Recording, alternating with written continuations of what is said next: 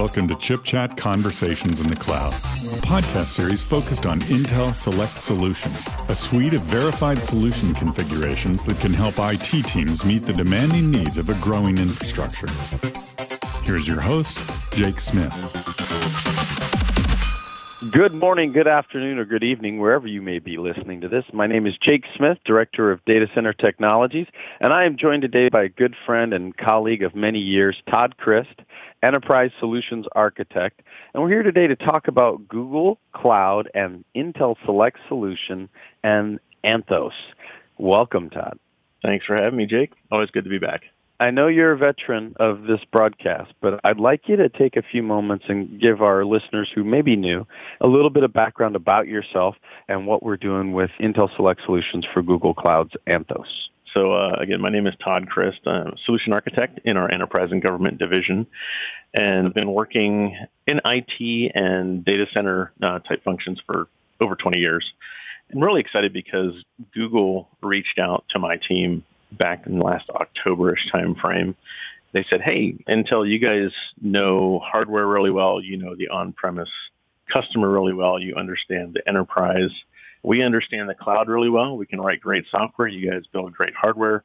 Let's collaborate together to figure out how we can help deliver something on-prem so we can help please our customers that are already happy in the cloud, but now have regulatory requirements or business needs to be able to do that data processing and data storage on premise as well.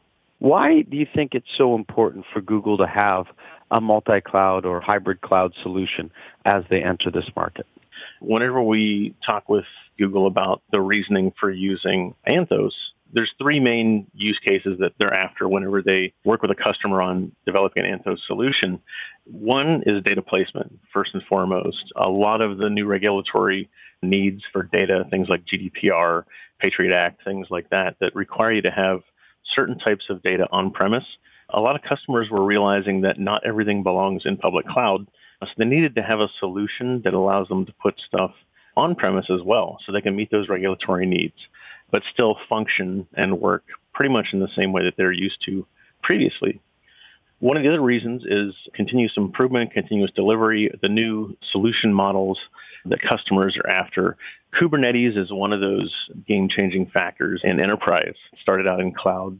As you know, Google started out with Kubernetes and is now, it's all open source and people can use it and contribute to it all the time but it really helps customers think in a different way. It's not about just building a VM and deploying an application.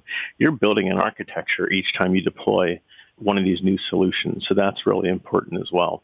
Well, it's incredibly important. And I think sometimes we don't spend enough time giving the industry some background on the deepness of our collaboration with Google. So can you talk about our collaboration? I mean, we've collaborated in security, we've collaborated in cloud, search, so many technologies over the years, but you've been a part of the special collaborations, I like to say, some of the early groundbreaking stuff with the Xeon Scalable. Can you talk about that? Absolutely. So we've worked with Google Cloud for about 10 years or so in their cloud instance. And we've really appreciated their partnership because they're usually the first ones to take any new technology. They were the first to launch Skylake in the cloud. They're the first to launch Cascade Lake in the cloud. They're taking Intel Optane DC persistent memory because it's one of those game-changing solutions. As Intel brings this new technology to light, Google sees it as a fantastic opportunity to innovate in the public cloud as well. Something that they've noticed is since we're always working on kind of the best of breed hardware, they write excellent software, right? So the one thing they really wanted to amplify with Anthos is that if you're buying, you know, you have a need to have super high performance on premise, Anthos gives you that capability. You can build your Anthos instance and hardware is as big and bad as you want, right? If you want to have, you know, the best compute or HPC type workload, Anthos doesn't restrict anything. They let you run with that. And it's a really nice hybrid model if you just think of it as GKE on-prem as your on-premise instance. But it also partners well with other clouds. It was interesting because Google isn't afraid to say, hey, we're a multi-cloud solution here with Anthos. Anthos is this umbrella term that they use for their multi-cloud technologies you can deploy Anthos on-prem, right? That's what we're primarily focused on. But you can also deploy in other clouds. As long as it supports the architecture, it gives the customer that simple and easy to use Kubernetes orchestration framework for customers to be able to amplify their workload no matter where their workload resides. It's an interesting concept we've talked about, and Google's really taken a leadership position with GKE here. But they're really using other partners' stacks and plugins. So can we talk about, you know, how we've worked with them to launch this new Intel Select solution for Anthos, you know, the Google Cloud Anthos. I think it's really important that listeners understand that they've done a great job on collaboration. It feels like one of the great collaborative opportunities in the industry right now. Yeah, absolutely. That's a great point. So whenever Google chose to deploy Anthos, they had some decisions to make. You know, do we build our own architecture? Do we use somebody's reference design? You know, how do we get into the market? And they made a really strong decision to say, hey, we're going to go with VMware first. And that was twofold, right? One was they didn't have to build the architecture. VMware already builds a really solid architecture. And two, VMware is already in plenty of enterprises. So they already had a market that was available to land on top of. So Anthos is designed as somewhat of an appliance that rides on top of VMware. And so they came to Intel, they came to my team and said, hey, you know, how can we help amplify this story of Anthos? Because we're augmenting the software on top of VMware infrastructure. And the great thing is, is Intel has an excellent rapport with VMware as well. VMware always is helping move the needle forward with all the new technologies.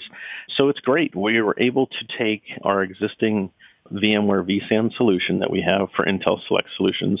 We modified it just a bit, and now whenever customers want to deploy a new greenfield instance or want to deploy the latest, greatest technologies to get the best performance and great TCO, they can go off the reference design that we're building. We have our Intel Xeon Scalable, the gold processors are kind of the baseline. You can obviously go up to platinum to get more scalability, more cores. We have options for Intel Optane DC persistent memory.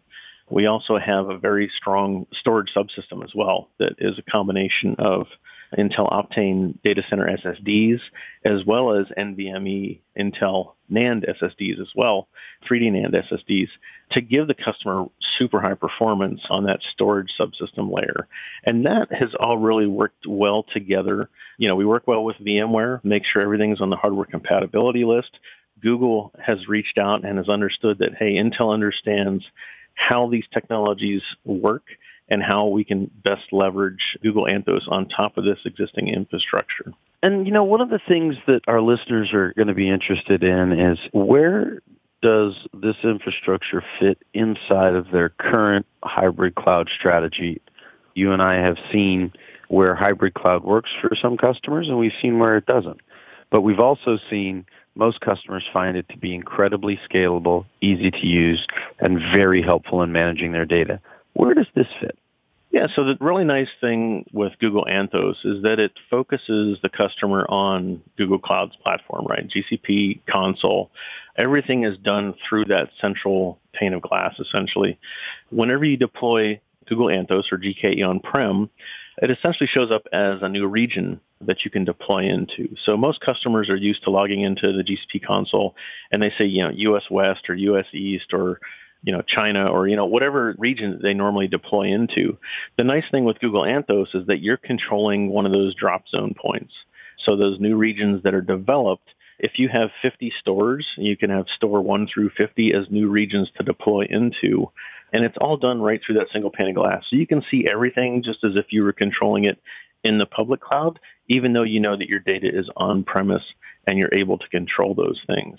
It makes things really easy and simple to use. Google's Cloud Interconnect keeps everything secure, so that way you know that all the data is being encrypted back and forth between the on and off-prem solutions.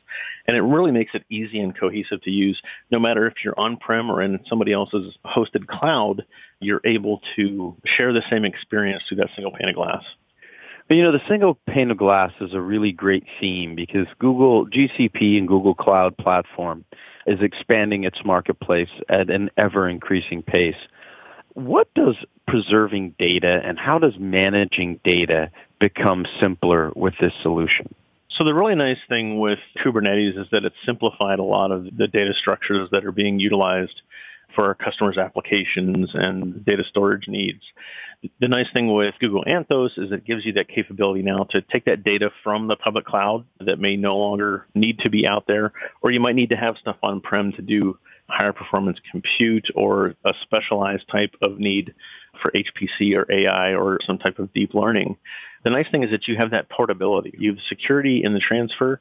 You have the security in knowing that your data is where it needs to be placed.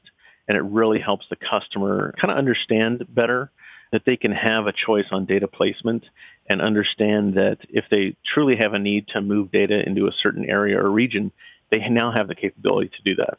And you know, there's a big story out there about data having gravity, and we know that by 2025, it's between 160 and 175 zettabytes of data that the world will have to manage. Uh, maybe more. I think it's uncertain. Data continues to outpace every prediction that we've ever seen.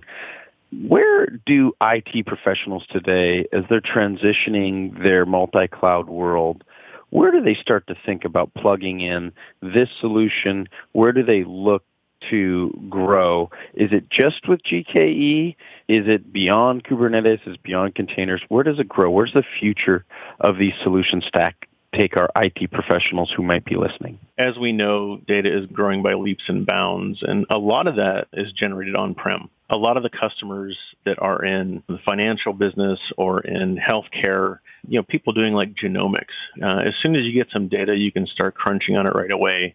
I really think that we're going to see some really big innovations in how customers are using data placement to best benefit their business, not only to optimize their workloads, but also to get a better TCO. You know, many people have said that it's cheap and easy to store data in the cloud, but once you pull data out of the cloud, it gets really expensive. So customers can now make those decision factors, right? We've kind of normalized in that public cloud facility where we've got some commonality between the major cloud players. So now it's time to innovate and bring things either back on-prem or put them in the right data locations so customers have better choice. And first and foremost, what we want to do is optimize the customer's choice of where they choose to do their compute and choose to store their data, but give them flexibility in that decision as well. So, Todd, where can listeners find out more information? So as we get the reference design launched, obviously you can go to intel.com slash Intel Select Solutions. There will be one out there for Google Cloud's Anthos. You can also go to Google's website to get more information on Anthos. You can do search for Anthos or GKE on-prem, and all the details are out there about how you can help build this and put this together, understand the architecture, and we're more than willing to help out with a great reference design to get you up and running and using the latest, greatest hardware to make sure you're optimizing your applications. So with that, I'd like to thank Todd Christ for joining us. And I want to wish him a happy sabbatical as he traipses off into one of the great benefits of being an Intel employee. I want to thank him, as always. My name is Jake Smith. You've been listening to Conversations in the Cloud. I've been joined by Todd Christ, Enterprise Solutions Architect from Intel. We wish you a good morning, good afternoon, or good evening, wherever you may be listening.